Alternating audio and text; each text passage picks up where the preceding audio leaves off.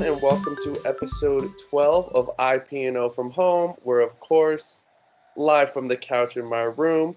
Today, we have a special guest, Assistant Vice President of Strategic Services, our fearless leader, Ghislaine Darden. Ghislaine, thanks for coming on. Well, thank you for asking me to be a uh, a guest on the podcast, famous Yeah. IPNO from Home podcast. Yeah. Um, okay, so we have a few questions for you. So, with the new changes coming to, to, to the university, with like a new president coming in, there's also going to be a changeover at the president's house. So, how is IPNO involved in that process? Well, IPNO is has uh, a lot of involvement, as with any changeover of the residence hall or any faculty and staff uh, housing unit. We involve just about every IPNO group.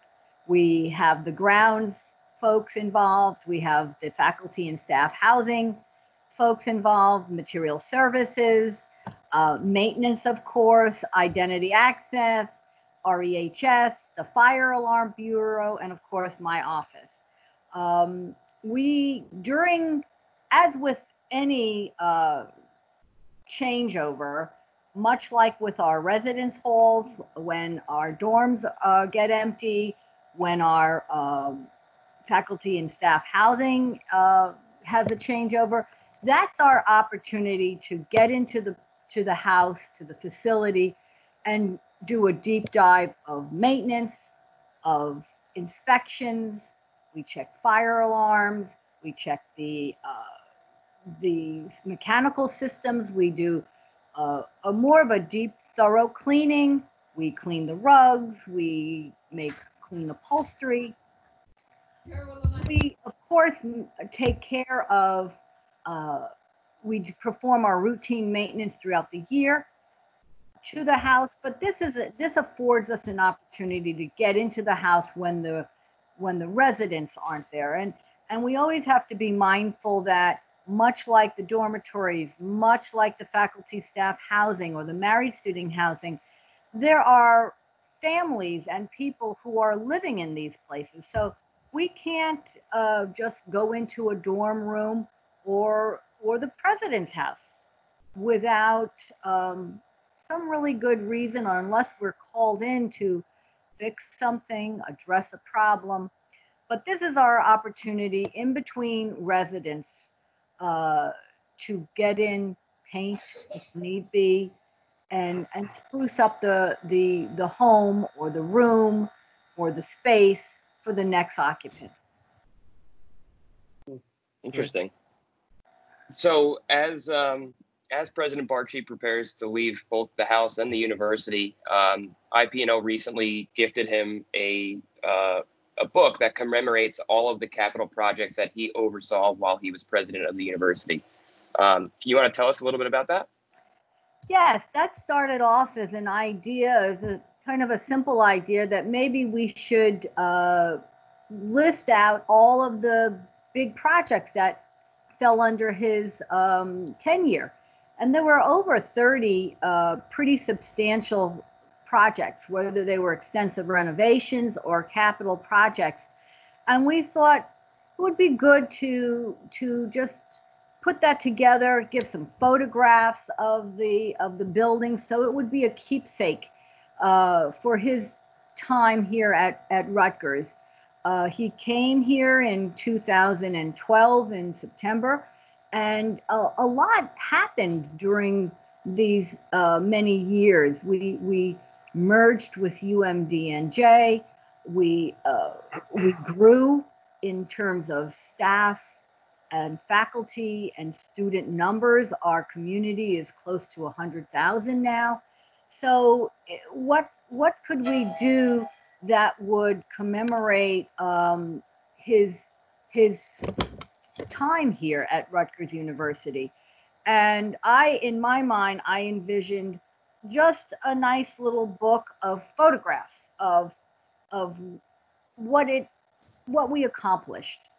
But uh, I brought it to, and that was in my mind.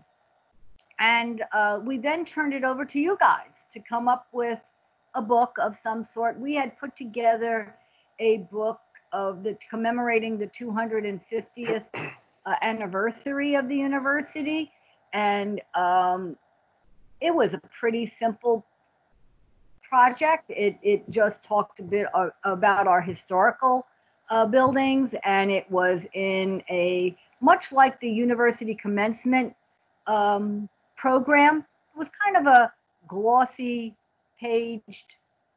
Um, I'm not even sure what you'd call them, but a like a pamphlet kind of a book. I never imagined that it would actually turn out into a book book, but I turned it over to you guys, and um, you guys came up with something entirely different. Instead of photographs, which would have been, on hindsight, very boring, uh, you designed and you came up with this illustrative, uh, illust- a, a book of illustrations that uh, talked about, uh, you know, the inspiration for these um, uh, buildings and and the sketches with a bit of color really kind of talked about the the evolution of the ideas behind the buildings and how they grew from pencil sketches into uh, real bricks and mortar. And um, and Dr. Barchi was really a hands-on president when it came to the capital plan and capital construction. He really uh, put himself in there. He liked to be part of the, the, the design process. He liked to be part of the the uh, planning efforts, and so this really put his stamp on it, and it and it and it showed and it explains that he was really part of that planning design effort, and um, and it and it kind of cements that in this book. And the book ended up being a really a real book. And unfortunately, I don't have any copies to, to display, but um, we have uh, provided Dr. Barchi with uh, copies of the books. I should have kept one to show you, but um, it's a beautiful uh, book with a, a, a, black cover and and gold uh, line drawings of the yard which was one of the buildings that um, was constructed during his tenure. So it's a beautiful volume, and each uh, capital project has a small description, either uh, in explaining the inspiration or explaining what it has, what it will mean to future students, or um, or a quote that really ties the building into uh, what what it really means, what the building will mean to generations of students that come to Rutgers University. That's great. Um, so in in preparation for for this, uh, I've learned that apparently there's a pool adjacent to the president's house that uh, faculty and staff have access to, but apparently it's very close to the president's house. How did how did that come to be? Yes, uh, the the pool that you're talking about is officially known as University Swim Association, Inc., USAI, and that pool um, was the brainchild of the faculty and senior, senior, senior central administrative staff as well as uh, President Mason Gross uh, in 1961. They, the faculty and senior staff wanted a place where they could come and swim in the summer. It's an outdoor facility, and there was uh, really not much going on in the 60s on the Busch campus.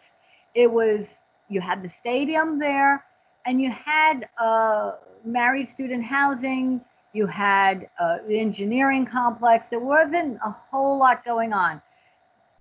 Hale Center wasn't there. The visitor Center wasn't there.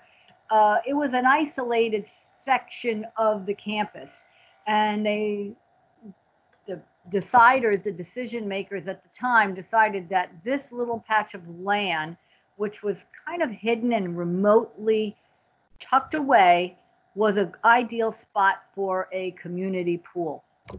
The community, however, was only the faculty, very senior staff, and the president. And President Mason Gross thought it was a great idea, and um, and recommended that patch of land, which is very much adjacent to his home, uh, and very a convenient walk from his front door to the pool. Um, a very short walk as well. So that uh, pool has been in existence since 1961. I, I actually not, it started the concept was in 1961. It actually got built in 1963, and since that time, staff has been allowed to join. So now it's the faculty staff, and some point uh, during this history, and it might have been in the 80s, alumni were invited to become members of the pool. So we now have um, faculty, staff, alumni, and we can now uh, sponsor guests. So if you are a member of the pool, you can sponsor a, a another family or a couple or an individual.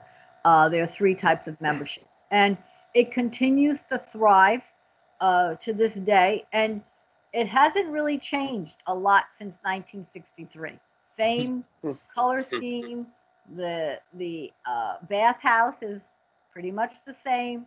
Picnic areas, picnic groves, not much has changed. Um, uh, and and and it still has a very big connection to the president's house because because it's down in a ditch somewhat of you have to descend down a long flight of stairs to get access to the pool.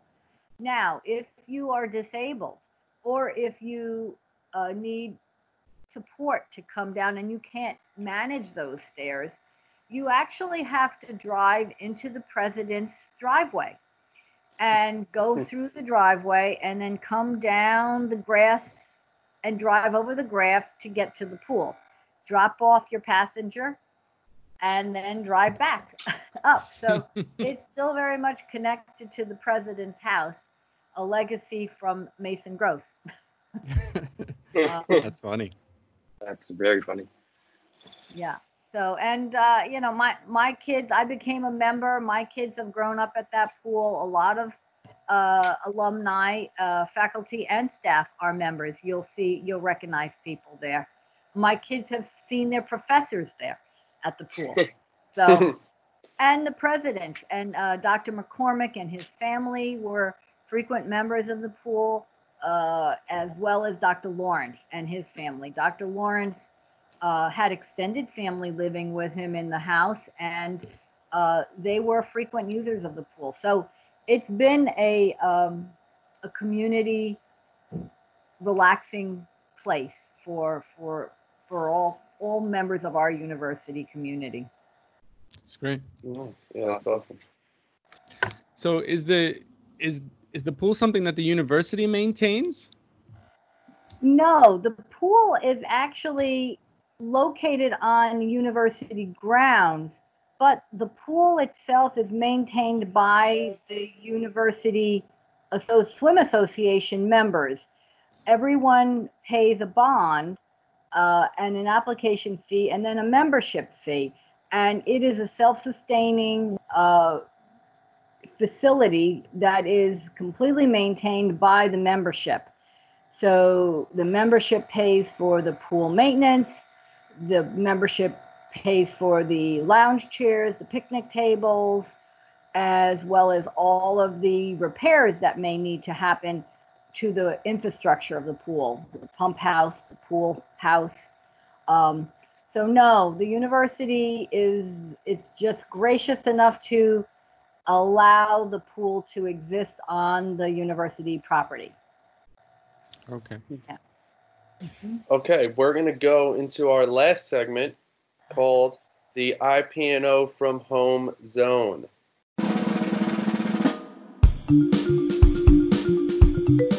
So what we've been doing here is uh, we've either been doing like trivia or just some sort of game. Uh, but with you, since we're talking about you know the president's house and all these presidential things, the topic is going to be U.S. presidents. so here we go. Here's question one. One U.S. president has won the Pulitzer Prize. Which of these U.S. presidents won it for his biography called Profiles in Courage? Was it A. John F. Kennedy, B. Franklin Roosevelt, C. Harry Truman, or D. Ronald Reagan? His biography, Profiles in Courage. John F. Kennedy. That is correct.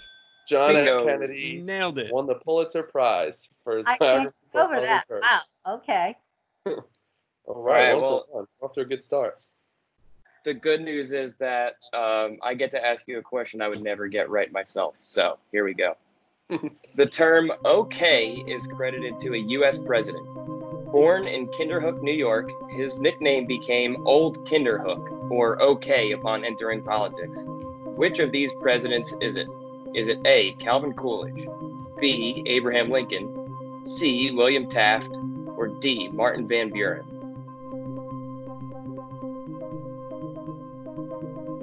I believe it is A.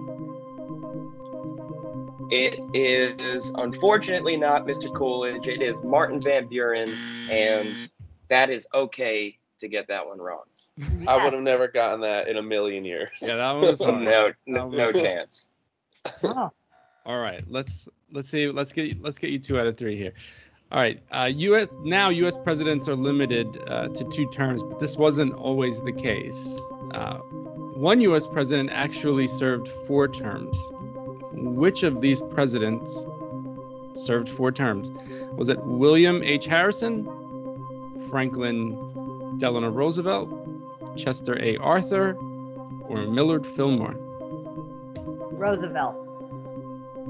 Two out of three, absolutely correct. Two out of two out three. of three. Nice. Yes. The uh, Yeah. another correct answer is who was Millard Fillmore? yeah, when Yeah. we were looking at these, the only one I was like, I could definitely get the third one, and then the other two, I was like, I would just be guessing. hmm I think if if I'm not mistaken, it was after Roosevelt that the rules changed. That's right. That That's you could only serve two terms, I believe, but I could be wrong. Could be wrong. That's right. And that, that rule is good. That rule is here to stay unless Paul becomes president, at which point there are no more rules. No First term order of for business. No more terms. All right. Well, that wraps up the IPNO from Home Zone, and I think that wraps up the podcast. So, uh, Ghislaine, thanks for coming on, Thank you, and we'll Ghislaine. give you we'll give you the Thanks, last word. Ghislaine. Well, thank you very much. And uh, going back to our presidents, next Mhm. week we're going to say goodbye to Dr. Barchi and hello to Dr. Holloway.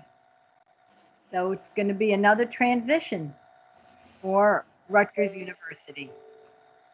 Exciting stuff. Very much. All right, everyone. Uh, thanks for listening, and Ghislaine, thanks for coming on, and we'll see you again next week. Thank you.